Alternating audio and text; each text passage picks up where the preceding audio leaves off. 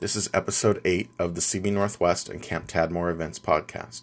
We're continuing our most recent event, Winter Youth Celebration 2018. The theme was Become, Romans 6 17 to 18. Here is session 3 from the Axis team. I like those woos over there. Wow, this is exciting. All right, so I'm super excited um, and sad. I have mixed feelings right now. I'm excited because you guys did a bunch of service today, and that's kind of what we're going to be talking a little bit about in this session. But I'm also sad because this is our last Axis session. Oh, that's so sad. Wow, you guys have been so cool though. Loved hanging out with you. Um, as we dive into this first or this beginning part of the session, I want to ask you guys a question. What is one thing that you can't go without?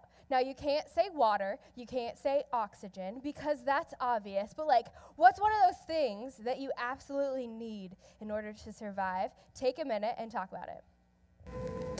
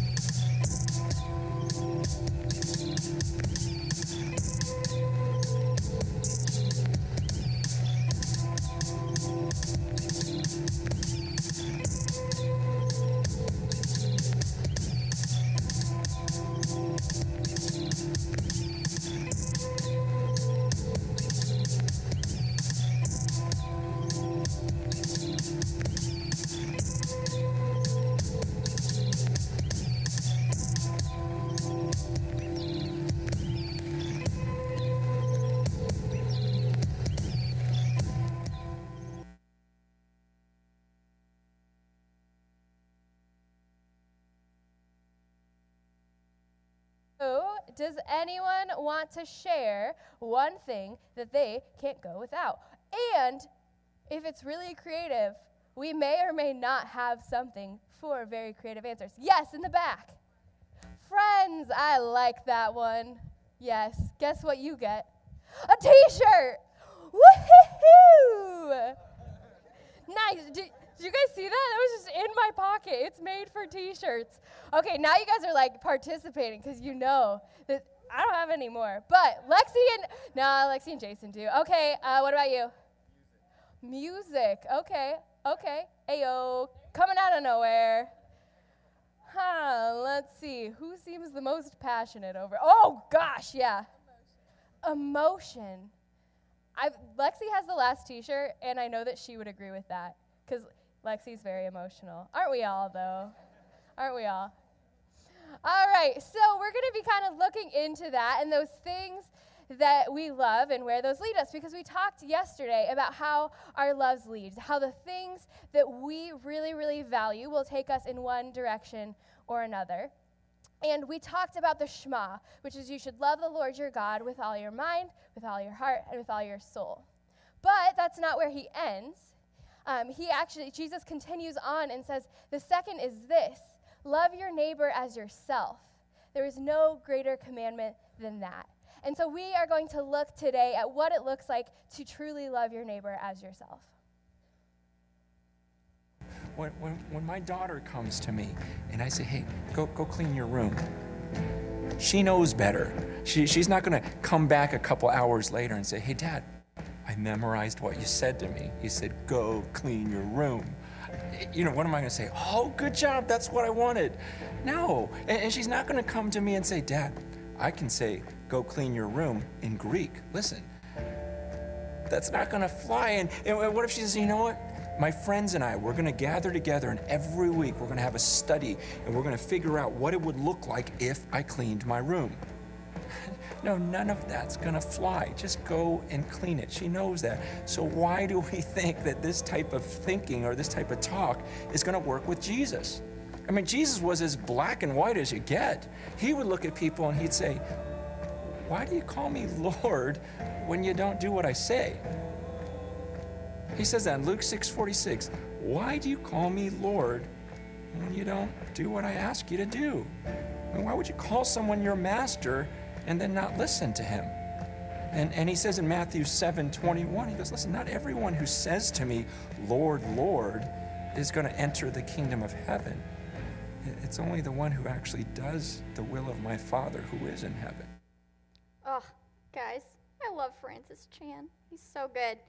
Um, but it's interesting what he says. You know, when someone tells us, when our parents tell us to clean our rooms or do the dishes, we don't go to them and say, I've studied what you've said.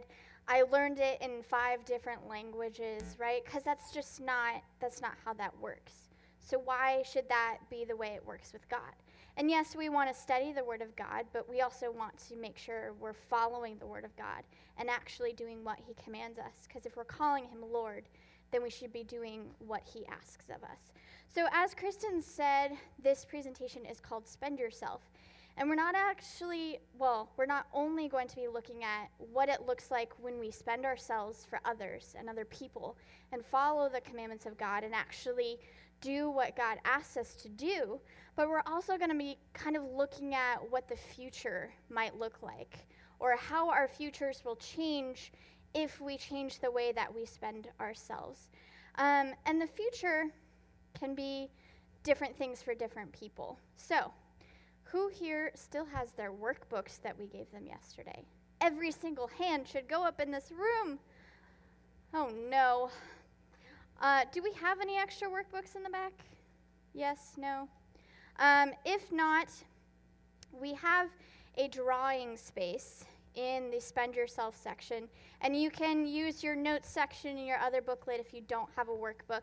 Uh, but I want you to take a minute to draw what you think the world is going to look like in 2050. That's in tw- uh, thir- 32?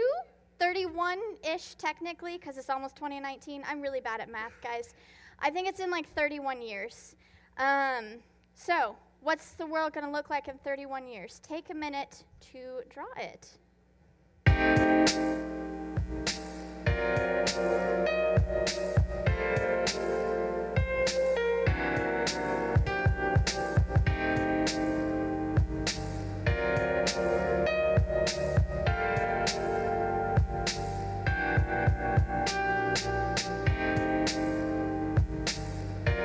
All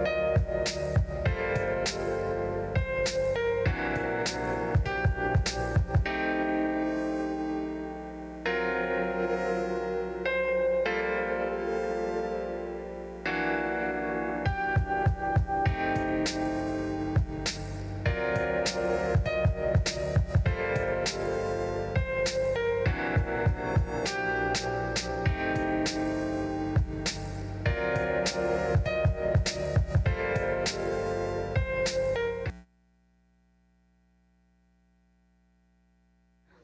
Right, I'm seeing some interesting drawings here. I'm seeing no drawings for some people. I saw a robot back there.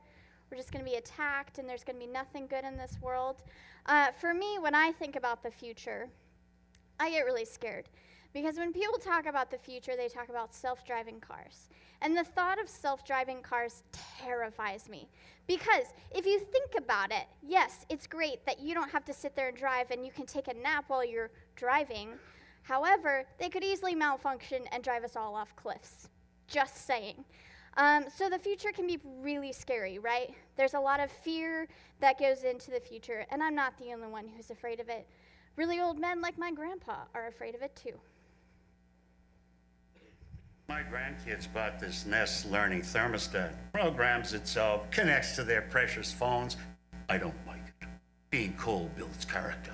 Walking back and forth to the thermostat builds leg muscles. When the internet's come to life and all these gizmos turn on us, these kids won't be able to run away on those shriveled little calves. Will they love their Nest thermostat then? I don't think so. I think that actually was my grandpa? A show of hands. Anybody think I look like that guy? Yes. Okay, you think I look like that guy? Awesome. I sometimes feel like that guy a lot, to be honest, because a lot of times I think about the future and sometimes I'm like, yeah, it's going to be great. And other times I'm like, I can't even do the adulting thing now, much less in like 20 years. But that's how the, the world's going to look. It's either going to be really good or really bad. You see, and for all of us, we kind of have these two ideas. We have one or two ways we think the world is going to look like. And we've talked about before how prophets have tried to predict the future for us, and we all try to predict our own future.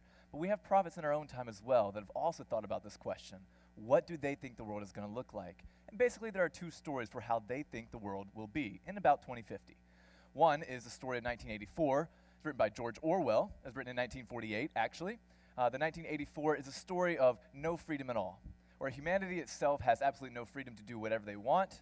They cannot say whatever they want. They can't even think what they want. Absolute control is given to the government or Big Brother, if you've heard the term. In fact, actually, George Orwell said this. He said, if you want to imagine the future, imagine a boot stamping on the human face forever. He said, that's what he thinks the world is going to look like absolute control with no freedom at all. The other prophecy was given to us in Brave New World by Aldous Huxley. Has anybody read either of these two books? And was how many of you guys were forced to read these two books? How many of you guys were supposed to read these two books but didn't? Okay, one, two honest people. Awesome. I'll put myself in that lot. SparkNotes is my friend. Thank you, SparkNotes, for getting my degree. But Brave New World and Aldous Huxley talks about how we have this pill called Soma, which gives us absolute freedom to do whatever we want or experience any pleasure that we want. And so in this, these two prophecies, we have one where there's no freedom at all, and prophecy number two, we have absolute freedom. And we want you guys to ask yourselves this question Whose prophecy do you think came true? In fact, we want you to discuss it with your friends, and I'm going to be coming around and asking. So talk about it amongst yourselves for about a minute. Ready, go.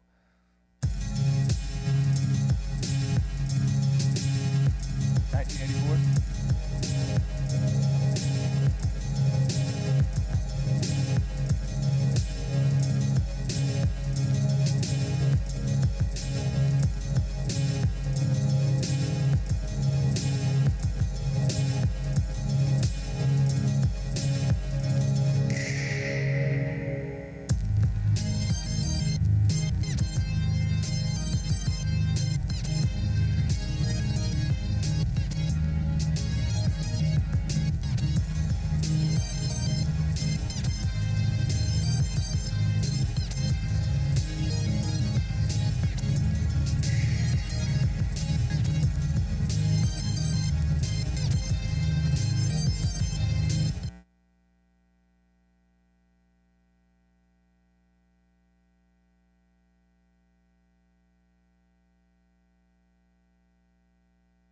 Two hands, we have freedom is absolutely delusion. That's the freedom. Uh, uh, that's the uh, 1984. But then others is freedom is our reality. That's the Brave New World. How many of you guys think freedom is a reality for everyone? Raise your hands. Ooh. How many of you guys don't think we have any freedom at all? Raise your hands. That freedom is an illusion. Okay. Interesting. Interesting. I appreciate this perspective because you guys are realizing, some of us, Atlee for one, told us that it really depends on where you live. Because the truth is that we actually have a third prophet, a little bit closer to our own time. Her name is Suzanne Collins. You might be familiar with the name. She said that neither of these two guys got it right. That in reality, depending on where we live, depends on how much freedom we have. And so she told a third story, a story with, well, that included both. Beginning with the districts, you have the poverty districts, the ones that actually it's like old North End out here. It's place where nobody really knows where they're going to get their next meal from, where they all have to band together, and any freedom that they do have is spent on merely trying to survive. They have poor education, which leads oftentimes to poor jobs. They lead to poor jobs. That means they can't really pay for the medical bills. Poor health. Keeps, it's a cycle. It keeps them stuck. But then the other half of the world that she described was a little bit better. It was known as the capital. This one might be a little bit more familiar to us. This was the idea where they had all the freedom they wanted, and so they used it to make things like pink dogs and goofy makeup and excess. You know, one part of the movie, um, Peeta is trying to drink from drink, drink something, and they say, "Hey, you know, drink this. It'll allow you to throw up so that you can take in more." Uh, this is the world that we live in. It's the one that says, "Hey, as long as you have more, well, that'll lead to happiness." But this is basically the two stories of the world. This is the districts and the capital. So let's take a look at what the districts kind of look like maybe in our world today. So the districts are in a involuntary slavery. Now you're probably thinking, okay, Lexi, all slavery is involuntary. Well, that's not exactly true, and we'll talk about that later. So this slavery, they're in a slavery to scarcity, a scarcity where they don't have access to anything. And what does this look like in our world today? Well, 1.2 billion people are living in an impoverished society. Impoverished means that they are living on $2 or less per day. That's less than I spend on my coffee. That's less than I spent on my Dutch Bros this morning. Um, and this 1.2 billion is the equivalent of four United States of Americas. So if you take everybody who lives in the United States today, multiply that by four, that's how many people are living on t- less than $2 per day. And as Jason said, when they're in this slavery to scarcity, they're in this never ending cycle. It doesn't end for them. So they have a poor income, right? They're living on less than $2 a day, which means their way of life, their lifestyle is really unhealthy. They get sick a lot because they can't eat the proper foods, they can't have the proper nutrition, proper medication. Maybe they don't even have health insurance, so they can't afford to go to the doctor. And so when their health and their lifestyle deteriorates, they're not able to go to school as much, or they can't afford to pay for school. A lot of countries, different countries in the US, you have to pay for uniforms, and you can't go to the school if you don't have that uniform. But if you can't afford it, or you can't afford the transportation to get there, then you can't go to school. And if you don't go to school and you have a poor education, probably not going to get a job because people usually aren't going to hire someone who didn't graduate from high school or college, let alone elementary school, right? If you have that poor education, you have less opportunities for jobs. And so if you have less opportunity for jobs, you have less income. And so the cycle starts all over again. Now, what does this look like in a deeper level on a day to day basis within our world?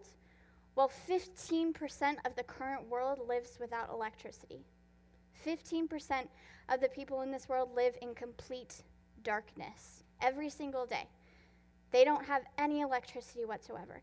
And one tenth or 10% of our world lives without clean drinking water. So you have these 10 glasses here, and every one tenth of them is filled with this disgusting brown water.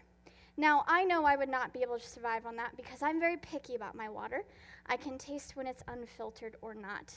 Um, and I would not be able to survive on that. But that is what 10% of our world is living with. They're also sick a lot. Um, about 160 days, someone who, every single year, someone who is living in poverty is sick. And so if we take a look at a calendar, this would mean that they are sick about five months out of every single year. So that means they miss five months of school or five months of work or whatever that might look like. And you might be sitting there thinking, like, okay, cool, missing five months of school. Sweet, let's do it. Well, it's not as great when you think about that if you miss five months of school every single year, by the time you're 23, you'll have the education of a sixth grader. And so this idea that like we can't progress if there's no education because we're sick all the time, this, this cycle is just never ending. And so this group of people ends up being enslaved to scarcity, and they're surrounded by these four different areas of disease, injustice, hunger, and fear. And this is something that runs their life because that's they can't get out of it. They're constantly in that cycle. But fortunately, God loves the poor, and the Bible are, the poor are mentioned in the Bible over 2,000 times, which really shows God's heart for those who are in poverty. And so, this cycle that we looked at of having poor income, poor health and living, poor education, poor opportunities, God says that the poor in spirit are blessed. And in Matthew, Jesus mentions, um, he says, Blessed are the poor in spirit, for theirs is the kingdom of heaven. And so this, this verse can kind of get confusing of like, okay, so does that mean that I have to be poor in order to get into heaven? No, that's not at all what he is saying, but rather those that are poor have a greater dependency on God because they that's all they have. They have God to get them through. And that's something that I experienced my senior after my senior year of high school. I went on a mission trip to Swaziland, Africa with my church. And when I was there, we went to these home visits where we got to meet people in the community, see their home, and pray for them. And at one of the houses we went to, they lived in a hut that was about the size of like this section of chairs. And for them, that was pretty big. And they had about seven people living in the house. You could see that there was one bed. And in that hut, you could see every single thing that they owned. And it just broke my heart to think like I brought this suitcase for 2 weeks in Africa that has more clothes than they will ever have. And that just absolutely blew my mind. But what was so amazing was they loved God more than anyone I had ever met before. They were so dependent on Him to provide them with what they needed. And I think that we can really learn a lot through that of our dependency. Are we depending more on our things or are we depending on God to get us through? Um, and so we need to remember that God says, Blessed are the poor in spirit. And for that reason, we need to have a relationship with them. We need to be able to serve them in the best way possible. So now let's take a look at what the capital looks like in our world today. And again, the capital is all about all of the extravagant excess stuff. And we talked about earlier about how not all slavery is voluntary.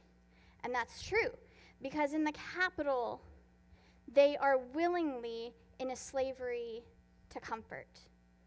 Slavery to things that make us happy, make us comfortable, and we don't want to go outside of that comfort.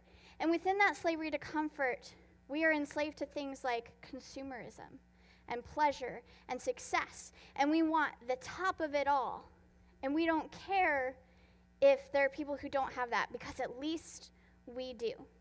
So let's take a look at what a slavery to consumerism looks like in our world today. So this looks like 53% of millennials, which are people our age, who say that they would rather have their smartphone than their sense of smell. So, this half of the room has their smartphones. Yay, you have the newest iPhone. Congratulations. So, this side of the room, you have your sense of smell. You can taste all the wonderful ice cream and pizza that you could ever want. But you have a really crappy flip phone that doesn't take pictures and can only make phone calls. You can't even text on it. But you can eat pizza and enjoy it. You guys, you can take pictures of all the food you want, but you can't taste it. That's what 53% of millennials want.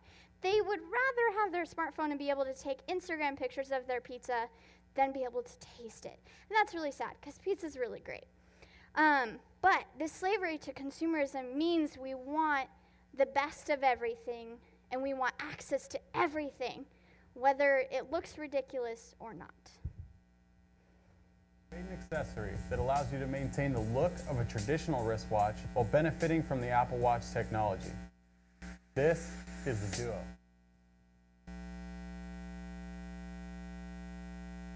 Various invention of like a smartwatch as well as a regular watch. But really, this makes sense. I understand why 53% of millennials would rather have their smartphone than their sense of smell. Like, I would probably sometimes rather have my smartphone than my sense of smell because our smartphones, they can do a lot for us. What can they do?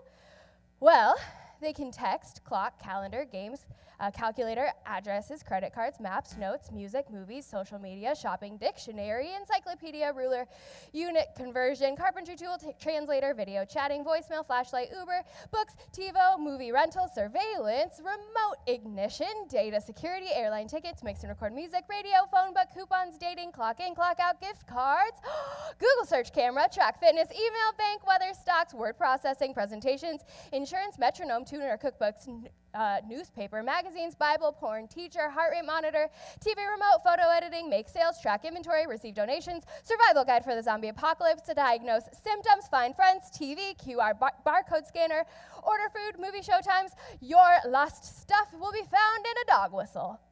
Thank you. That's all the things your phone can do. Wow. But we were missing something. Your phone, it can also it can make calls. I don't know if you guys knew that. I sometimes forget cuz I'll get a call and I'm like, "What is happening?" Oh, Hi, mom, how's it going? Who calls anymore? So there's so many things that we can do with that, and that sounds really awesome, but it tends to feed this consumer mindset of we need to have it all, all the time. And one way that that's kind of been introduced to us is at a really young age, kids are now starting to get this idea of having everything at their fingertips. So this is a fun little toy for kiddos to play with where your phone won't get destroyed, but now the kid knows what a nose is. That's pretty fun. Um, so that's a new invention that we have for kids. But we also have more. Uh, this is the swipe and wipe. Uh huh. Yeah, that's gross, isn't it? Yikes. No, thank you. But if you think about it, like if you're a parent teaching your kid how to use the bathroom, like they have to sit there for a while. And instead of like having them read a book or something, this makes a lot of sense because they can just sit on an iPad and play a game. That's awesome. But we also have this little thing. This is called the iNap. So if your baby's being fussy, you can just put them in their little chair, put them right in front of an iPad, and set them on their way. And so eh, these make a lot of sense. This seems like a really easy, quick fix, but it's creating, and just this world that we're living in now, has what's called digital natives, where most of the people from the past um, they would be considered immigrants because they didn't necessarily have all of this digital, all of these digital resources. They've had to learn them. They've had to come into this world. But most of you guys and most of the younger groups of kids, you guys have always had this, and it's a really awesome resource that we have, a really awesome way to be able to use this. But it is it's starting to change the way that we connect with people. And we talked a little bit about this in Alone Together. We, as a generation of people, are the most connected that we will ever be. We are able to connect with anyone at any instant, to be able to talk to them about anything. But we are also the most lonely generation. We are constantly surrounded by people, while at the same time feeling completely alone. And if you talk to like a lot of people that have tons of Instagram followers or they have a really popular YouTube channel, most of them will say that they have this community of people supporting them, but through all of that, they feel alone. And I know that the more likes I get, the more followers I get, I think that that's going to take me to that place that fills me with contentment. But I always end up feeling more and more lonely than I did before. Because Hobart Mowrer was one time the president of the American Psychological Association. And just before he died, or rather committed suicide, he said that we are in the high noon of progress, yet the specter of loneliness haunts us still. Because we have given ourselves the ability to call ourselves sick rather than sinful, we have become slaves to pleasure. That was his assessment of the American youth. Just before he died and committed suicide, he saw no hope in it. But he wasn't the only one that recognizes this. You guys might know the name of Philip Hoffman. You might recognize his face better than you know his name. If you've seen the Hunger Games movies, he was actually on set as one of the main characters. And just before he also overdosed, he actually sent out a tweet that said, I am at the height of my career. There is no going down for me from here. Which is interesting because if that's true, then why did he say this in a PBS interview?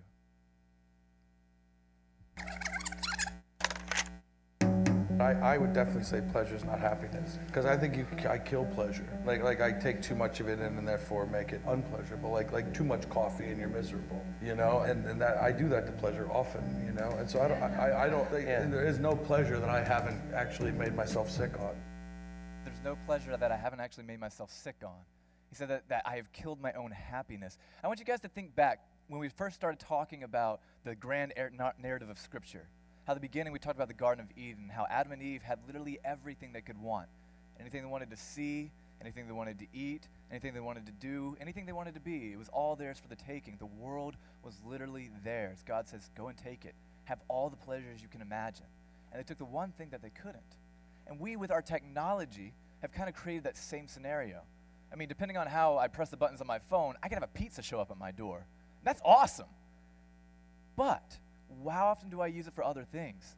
What else can I use it for that would actually be benefiting my neighbor rather than just benefiting myself? I mean, with Netflix, I can be entertained for hours. With YouTube, I can learn almost anything. With Google, I can know anything I want. With Google Play, I can entertain myself for hours and hours on end.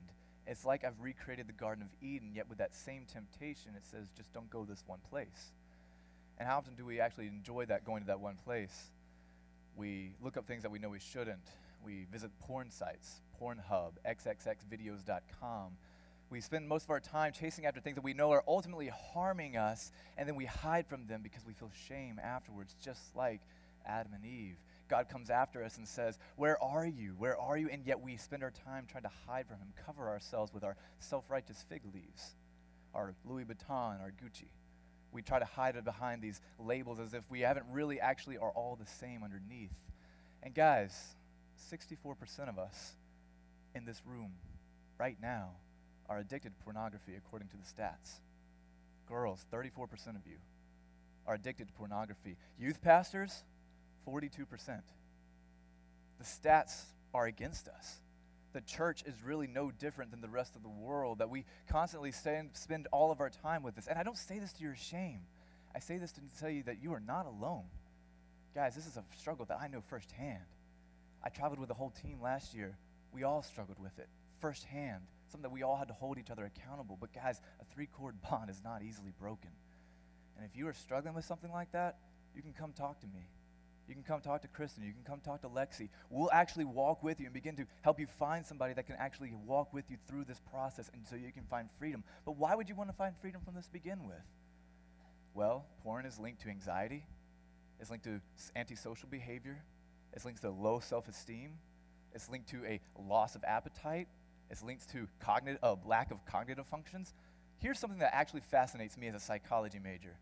When you study when you actually study the effects of porn on the brain the parts of the brain that's responsible for memory shrink. The parts of the brain that's responsible for pleasure grow. The sizes that they never sh- were never intended to be to begin with. In other words it's costing you your memories. Your childhood literally is being erased every time we watch a video it's destroying our humanity literally your freedom is literally on the other side of conquering this temptation. Guys, it's your life. What do you want from this? And I can tell you guys firsthand that the degree that you struggle with this, to the degree that you fight against this temptation, is to the same degree that you're going to discover a God who is on the other side saying, My child, I am going to fight for you. I want you to be free. I designed you to be greater than this. I designed that you to do great things. I designed for you to love and be loved by somebody and be loving other people, and yet this was not what I intended you to be. This is not what I intended for you. And this temptation is something that He doesn't want you to wrestle with for the rest of your life. And if you don't come clean with it, you will. And the rest of your life is ahead of you. What are you going to do about it? I ask that you guys just come talk to me. I won't shame you. The first thing I'll say is how brave you are for talking to me. The second thing I'll do is I'll ask you about mentors in your life. Third thing I do, I will help you find the resources necessary to fight against the temptation and take your life back. But it's up to you to take that first step. Guys, these things hide in the darkness. They love it. Expose it to the light because that's where life truly is. And if you want life, then step into the light with me. I have made that step with about a dozen other friends so far, and we have found freedom freedom from this. And we have found that we have experienced more joy, more peace, more happiness than we ever thought imaginable. And we love with an outright righteous kind of love that we have yet to, to, yet to see in anybody else. Your marriage, your career, the one that you love the most is waiting for you to do that, take that step with us. Just step into the light with us, guys. I ask that you do that with me. So, our slavery to pleasure is clearly not working for us constantly thinking that this thing, this next step is going to make me happy, leaves us broken. And how do I know that? How do we know that? Well, Brene Brown says that we are the most in debt, obese, addicted, and medicated adult cohort in US history. The more pleasure we have, the more access we're starting to have to anything, which would sound like the greatest thing ever, the more disappointed it only ends up leaving us. And in the moment, it might seem like an awesome satisfaction, but it doesn't last long term. And I think that we just we have this excess. We have so much that we don't even know what to do with it, and this can be seen in our waste. We throw out 40% of the food that we have. In this entire country, 40% of the food that is here will be just tossed out because it won't be eaten. And then we look back at at the districts and we see people who are living in poverty that don't have any access to food. So we have all of this and we just say, you know what, I don't need it. I don't need that at all. And Peeta and Katniss kind of experienced this in the Hunger Games. I want of these. They have to find. I can't eat another thing. Here, What's this? it's for when you're full. It makes you sick. So you can go on eating. How else could you taste everything? So they say it makes you sick so that you can go on eating. So we have this little potion for you. And for them, this is probably very overwhelming. They lived in a place where they didn't really have access to food.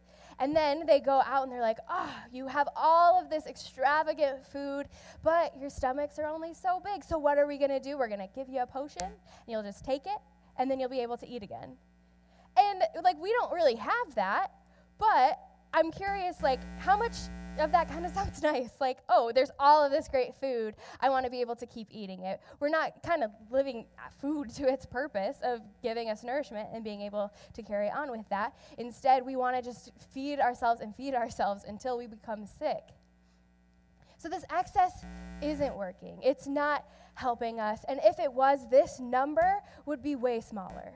We have almost 45,000 suicides a year. And guys, I've experienced this firsthand. I went to a school where it looked like we had it all together. We were successful. Everybody seemed like they had the perfect life. But in a, about a year span, there were three students at my high school that committed suicide. Students that seemed to have it all together, that had the perfect life, that had all the greatest friends. They didn't feel that that was enough. And that shouldn't be the case. And not only that, but we as a community should be able to see our brothers and our sisters who are struggling because Christ created us for community. We need to come alongside people and, and walk with them in this journey because I'm sure that this is due to loneliness, to feeling isolation, and to feeling like what we have is not good enough. Because guys, we we have we have some amazing things. We have some amazing people, and you guys are amazing people. And I would love to just see a community come together and support one another because this number, this number needs to be smaller. This number should be zero. So, what can we do to come alongside those that are struggling and encourage them in that? Because if this number is so high, why maybe why you should start asking ourselves a question? What are we slaves to that's actually keeping us behind? Is that really our success? And, and who is giving us this message of success? I mean, what does this message actually look like? I mean, many of us have bought into the lie that to be happy, well, first of all, we're born, and that's nothing. I mean, congratulations, you did it. Or rather, you didn't do it, somebody else did it for you. But you're born. Then you go to school. Why do you go to school? Because you have to get good grades. Why do you have to get good grades? Because then you have to go to, uh, go to college. Why do you have to go to college? Because you have to get a good job. Why do you have to get a good, go, get a good job? Because you have to have kids. Why do you have to have kids? Because that's what everybody does. You want to buy that SUV, you want to get the mortgage, you want to have the kids, you want to actually get the raise so that you can then support the kids because, guys, we are expensive.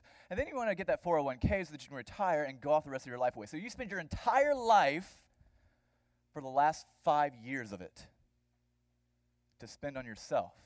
And that is what we call the American dream. And we spend our entire lives climbing this ladder of success on the wrong wall. And as we're climbing those rungs of the ladder, we actually realize that we're missing Jesus because he is on the way down. I've got to get in the right company, I've got to climb the corporate ladder. Man, I have to. If you're an academic, you've got to publish the right number of books and get the right speaking and get, you got to do all this stuff. And you keep climbing all the way up. And the rest of your life is simply one big climb. Here's the secret of the cruciform life. While you're climbing this ladder and you think you'll find Jesus somewhere at the top, you're going to pass Jesus on your way up because he's climbing down. You are going to ascend thinking that he's up there and he's been descending all along because he wants to be a doulos, a slave at the bottom. That's incredible. Discipleship is found in descent. And the choices of descent are hard and courageous. That is what Jesus is calling to us to, and nothing less. It's the upside down life, right? Like it's the first will be last and the last will be first. It's the if you want to gain your life, you have to lose it. If you want to uh, lose your life, well, spend it on yourself because that's the only option that we have. I mean, you really do have two options. You realize that, right? Spend yourself on others or spend others on yourself. And many times we choose the latter because we miss the opportunity. We miss the vision of what the good life is all about. Guys, I'm not trying to say that your life is going to be miserable. I'm literally telling you that by doing this, by humbling yourself, you will be exalted. You experience more joy, more contentment, more real life than you've ever experienced up to this point. You say, I just want to be happy. Well, here it is. Humble yourself. And then the God of the universe himself will exalt you. Because the slavery to comfort is not working. It's this prison of our own making. It's this self focused prison that we're created with ourselves with four walls. Those four walls are essentially comfort, pleasure, status, and possessions. The more we try to get, the less we actually have. The more we actually think we have, the less we realize we do. And if you want to actually think about it, we're not even the only ones realizing this. Like, if you talk to people, guys, I've met people that are all the way up at the top. I came from Nashville, talked with a singer you actually know her name is Lauren Daigle. All right, she says that once you climb to the top, you realize that there's nothing there. That then everybody's actually trying to get to your status where you are, but it's actually an empty place to be because then you don't actually know who your friends are. You don't know who you are. And maintaining your identity, maintaining your family, maintaining the real you at the top of that ladder isn't actually helping. And she said that she has so many other friends that are actually also in that same battle with her that we're all trying to climb to the top. We're all trying to get more things. We're all trying to be happy by getting up there. But even the people up there are recognizing that this is crazy, that it's actually, well, we're living our lives in a bubble that's not actually bringing us satisfaction.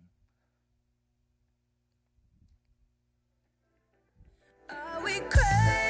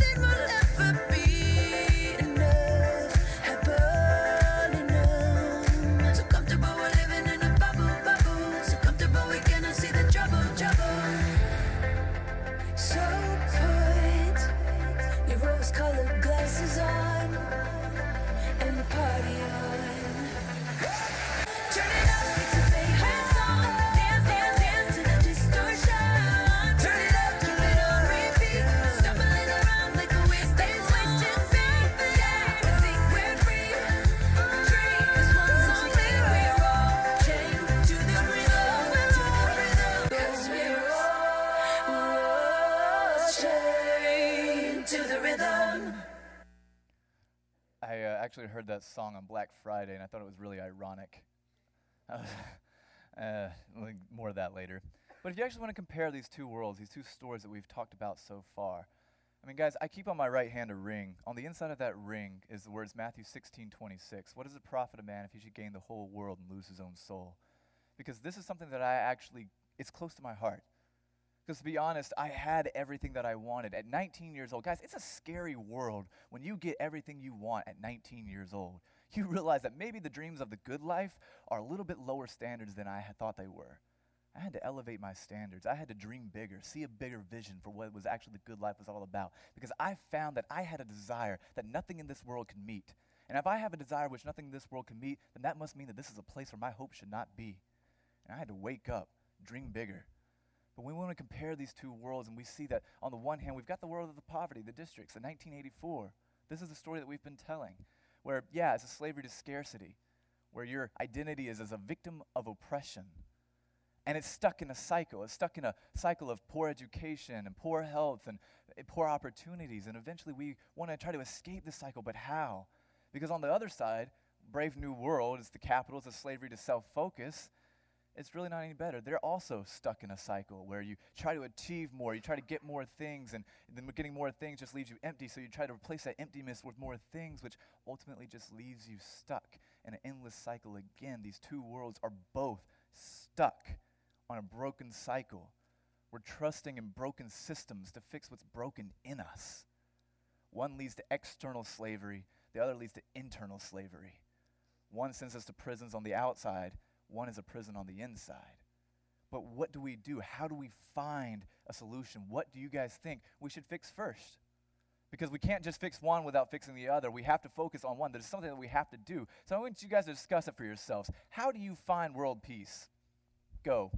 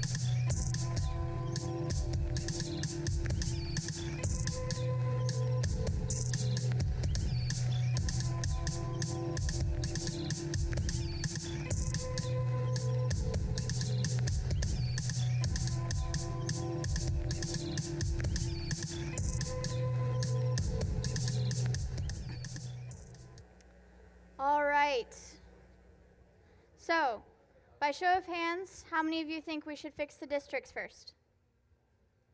One? Like maybe two? Uh, okay, maybe three then. Um, the capital. Okay, how many of you just don't really care? Usually we have a lot of hands go up. I'm impressed. Maybe you're just all liars. Um, so, this can be a tricky question to ask. It can be a tricky question to answer. And you're probably sitting here thinking, okay, this sounds great. I'd love to fix the districts. I'd love to fix the capital. I'd love to have world peace. But I'm just a high school student. I'm just here in living in Oregon or Washington or Idaho or wherever you're from. And I'm just I'm just trying to get through school. Just trying to get through high school, just trying to get good grades and live the American dream, you know? I wasn't I wasn't made for this. I I'm not, you know, strong enough to fix all that's wrong in the world. I don't think that could ever be possible. I'm not equipped for that. I'm not old enough to make any difference. I'm not powerful enough to make any difference. That's not that's not really what I want to do. That's not the career I'm shooting for. I'm not necessarily striving for world peace at the moment, just trying to get through high school. I get it. I don't feel like I'm equipped either. I don't even feel like I'm equipped to do this job right now. I shouldn't be standing in front of you right now. But for some reason, God has me here. Because the purpose that God intended us for was not homo incurvatus in se. That was said by Augustine, emphatically emphasized by Martin Luther. Mankind is incurved on itself. That's not what God intended, but when the fall happened and everything became cursed, we became curved in on ourselves. But that's not what God intended. And we misuse the purpose that God actually intended us for. So I'm going to give a really cheesy example of this because I love cheesy examples and I love all the cheese. So, Kristen and I are going to do a doubles ping pong tournament because we love ping pong. We're so good at it. I'm not good at it. I have no idea if Kristen is. Um, but we love ping pong. So we're, we're getting ready for this tournament and we're waiting for our competitors to show up. And we go into the closet where the ping pong paddles are held, and we realize that someone stole all but one of the ping pong paddles. And you can't really play a doubles ping pong tournament with only one ping pong paddle. So I decide, being the gracious person that I am, that she can use the ping pong paddle. I'll just use something else. So I decide to go through my backpack and I find something that I will use as my ping pong paddle. I'll use the MacBook Air that I we bring on every trip. And I'll use that as my ping pong paddle because it's a nice flat surface. It's small, it's easy to kind of swing, and it would make a great ping pong paddle. So, we're getting warmed up, we're doing our exercises, our stretches, and then our competitors walk in, and they look like this. 應付㗎。嗱呢板靚啊，再一板發力，好衝㗎。陳生話夠埋一個車身，再一個一個關斗，再夠埋㗎。再放高，盡量表演。嗱，許真才呢板咧，再嗱呢板矮仔縮矮仔啦，俾佢啊！嗱，如果陳生話呢個波自己唔講啊，俾許真才擋翻個總。Well, first of all, we'd be creamed. And second of all, so would the MacBook Pro. Um, but that's kind of a cheesy example of what it looks like when we try to use our lives for the purpose God didn't intend us for, right? So we have we have the ping pong paddle over here that's literally only used as a ping pong paddle to hit a ball back and forth across the table. That's all it's used for. And that is a picture of us incurved on ourselves, not spending ourselves for other people, and not living up to the purpose that God intended. Then we have the MacBook Pro, which has all of these amazing capabilities and was built to do amazing things that humans can't do on their own. And it was made for so much more. So when you take this thing that was made for so much more and bring it down to a level of just hitting a ball back and forth across the table, you're completely depleting the purpose of that MacBook Pro. And that's what it looks like when we take away the purpose that God intended for us. Now you're thinking, wow, that just got really deep. But it's true. That's what that looks like. You were made for so much more than you're expecting of yourself. Yes, none of us are equipped. But as the saying goes, God doesn't call the equipped, He equips the called. He says, I made you for more than just sitting around trying to get good grades and get into a good college and have a 401k and golf for the rest of your life. I made you for more. I made you to spend yourself for other people. I made you to use your life as a sacrifice, as a living sacrifice for me. Because that's what I did for you. That's what He did for us on the cross.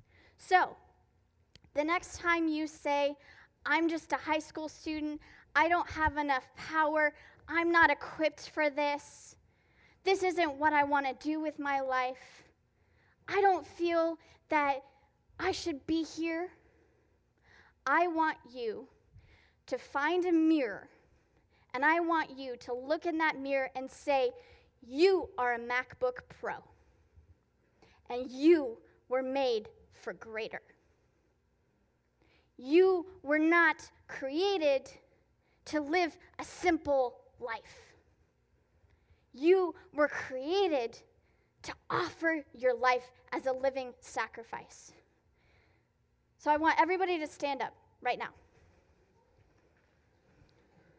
And I want you to say to yourself until you believe it say, I am a MacBook Pro. And I know it sounds stupid. I am a MacBook Pro and I was made for greater. I want to hear it. I am a MacBook Pro and I was made for greater. Okay, everybody quiet. Quiet. Shh. Okay, now I want you to turn to the person next to you and say, You are a MacBook Pro and you were made for greater.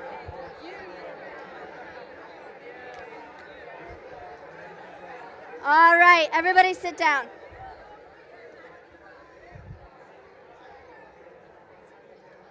Have a seat, have a seat.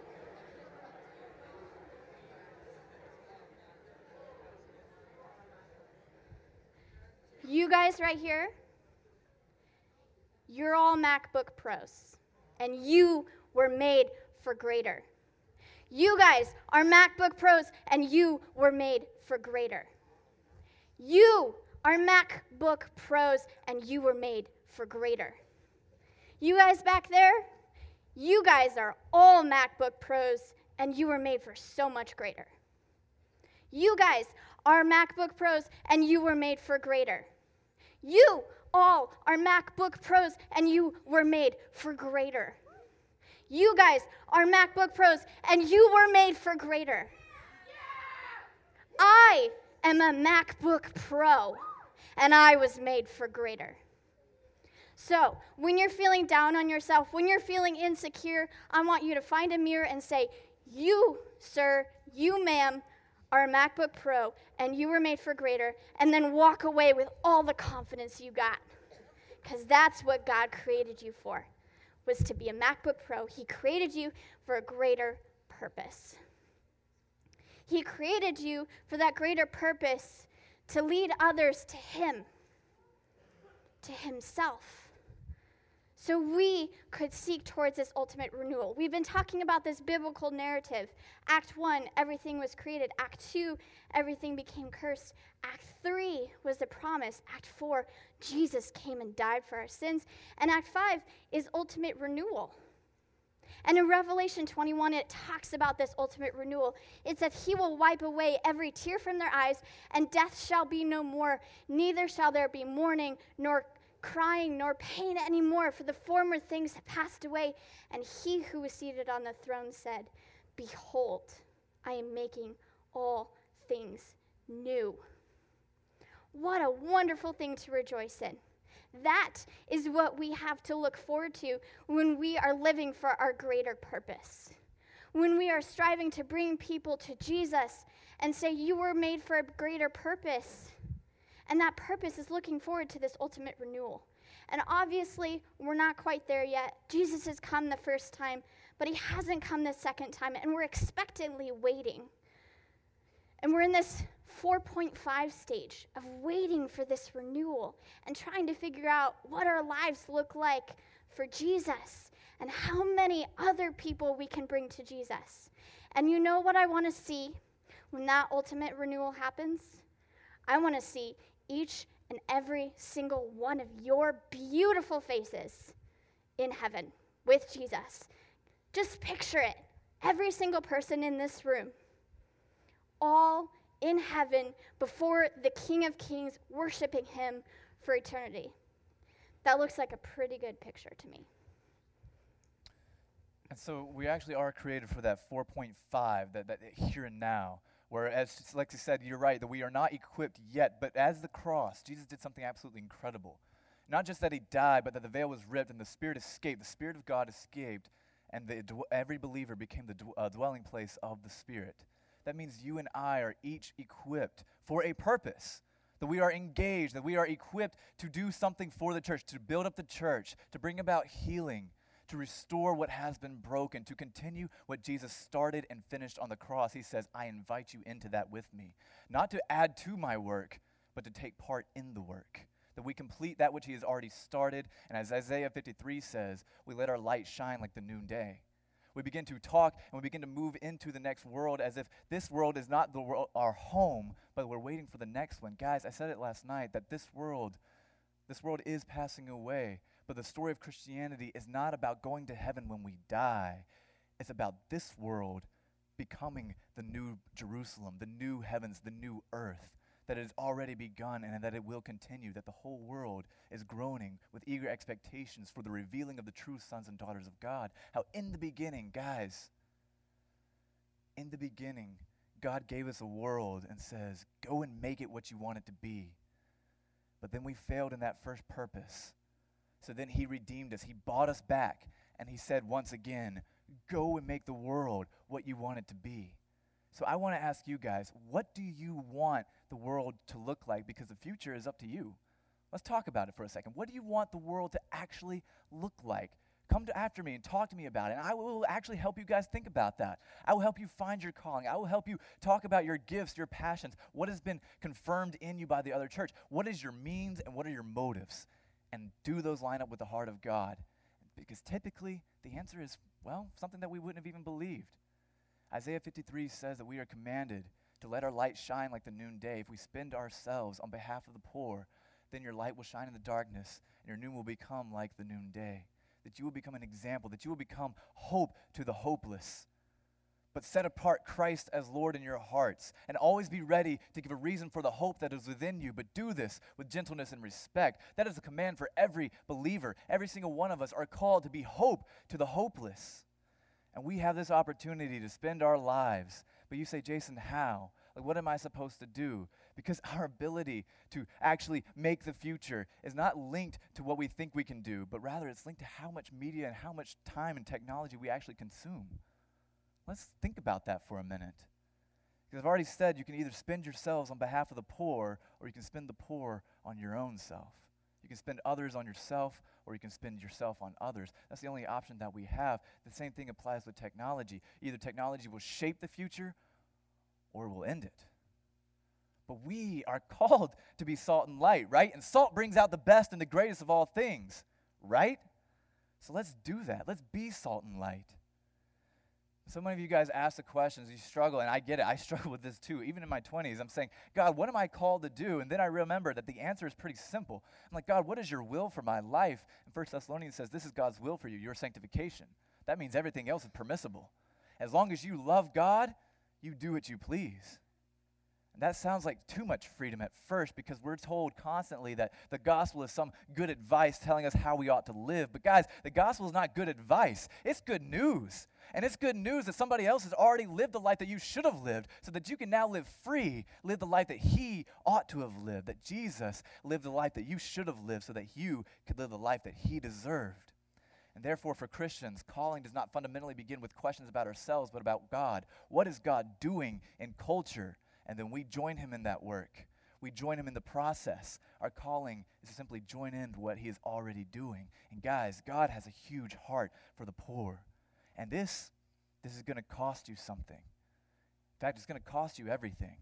Jesus says that how many of you guys, when you go to attack an army, would not first count how many people that you have and then count how many people they have to see if your army can overcome their army. He says, count the cost. Because when we don't count the cost, when we get into the battle and then we back out, we bring more shame to his name than we ever intended. We bring more shame than honor. But he says that if you let your light shine before good men, that they will bring honor and glory to my God. So, guys, count the cost. What are you willing to give up for bringing the good news to the whole world? What are you willing to give up to bring the whole world to resurrection and life? Think you're out for this, this life that's so difficult, and you are, but you find out that there's actually blessing, and you actually find more peace in taking this hard road than going with this wide road that everyone else is going to go on. And Jesus is just take this, take this, follow me. And you start learning that all the things that he's saying let go of and walk away from, those are actually things that were going to destroy you, anyways.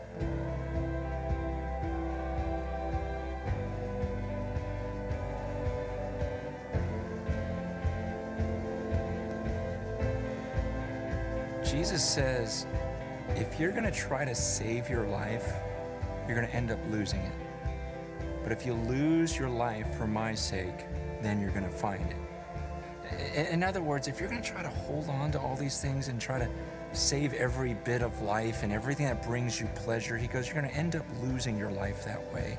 But if you, if you would surrender to me, if you would just trust me, trust that I have something better, and let go of everything else, he goes, then you're really going to find life. He says, Trust that I have something better and you're going to have a good life. It- which is, it's so backwards to us as humans in this perspective that we have. Like, we see these things that make sense. Like, okay, I'm going to gain all of this and then inside I'll feel better. But, but we have to lose in order to gain. And that doesn't make sense. That's not something that's easy. And the only way that we can do that is through leaning into Christ and leaning into what He is calling us to do. And He's calling all of us to something different. None of your guys' lives are going to look the same, and that's good. It's good that the way that we're spending ourselves are going to look different. And so I could tell you guys get involved in this organization, find this for yourself, but you each individually have the opportunity to be able to go out and find what's best for you, the best way for you to be able to serve those around you. And it might seem scary. Giving up your time, your energy, sometimes even your money, it, it can be really fearful because we, we don't have it all. But Christ says that we will gain from that. Um, and in Romans 8, it says, The spirit you received does not make you slaves, so that you live in fear again. So we've talked a lot about slavery and being enslaved to this world of like excess. And so this says that the spirit that we've received, the Holy Spirit, will not make us slaves. We will not live in fear. But then it continues on and says, Rather, the spirit you received brought about your adoption to sonship, and by him we cry, Abba, Father. We have a Father that wants us to love Him and to love others. And He wants us to live out our full intended purpose, like what Lexi was saying. And so, you guys probably remember at the very beginning, we said that all of these advertisements in the world that we're living in is telling us this one message to be our authentic self. We need to be true to ourselves, be true to who we are. And you know what? This, this might not necessarily be correct, but rather we need to be true to our redeemed self. God is doing something amazing in us if we let Him, if we are willing to give that up to Christ. Then we will be able to live our full abundant life, to live a life of flourishing that Christ called us to. And it won't be easy. It's so backwards from anything that we've ever been told before, but guys, it's so good. It's so worth it. It's so much better than the rest that this world has to offer. And so I want to leave you guys thinking what, what can I do to spend myself? What can I do to help those around me? What can I do to reach out to those that maybe don't have it as good as I do? And so, with that, I'm going to close. We're going to have the worship team come up, um, and then we'll go into a time of worship. Hmm. God, you call us to something that doesn't make sense. It really doesn't. It's so backwards and different from what the rest of this world is trying to tell us. But God, you have shown us that it is good and it is worth it and it is so much better than anything else that this world calls us to. And God, I pray that everyone in this room tonight would be able to know that that's true. And even if right now they don't know that it's true, God, I pray that you would do something in their hearts to know that. And God, in my own heart as well, I pray that you would just you would show me and show us what it looks like to live that that fulfilling that fulfilling life that you call us to. God, I just thank you for this time, and I pray that you would just prepare our hearts as we go into a time of worship.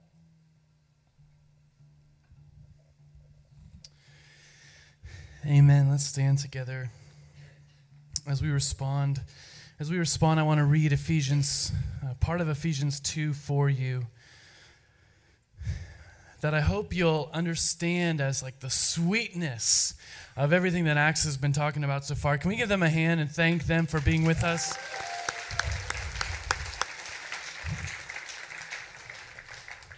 Ephesians 2 describes these children of wrath, people under condemnation, bound in their sin, unable to live this free and full life that Jesus has called us to. And then it, the apostle writes in verse 4 But God, being rich in mercy, because of the great love with which he loved us, even when we were dead in our trespasses, made us alive together with Christ.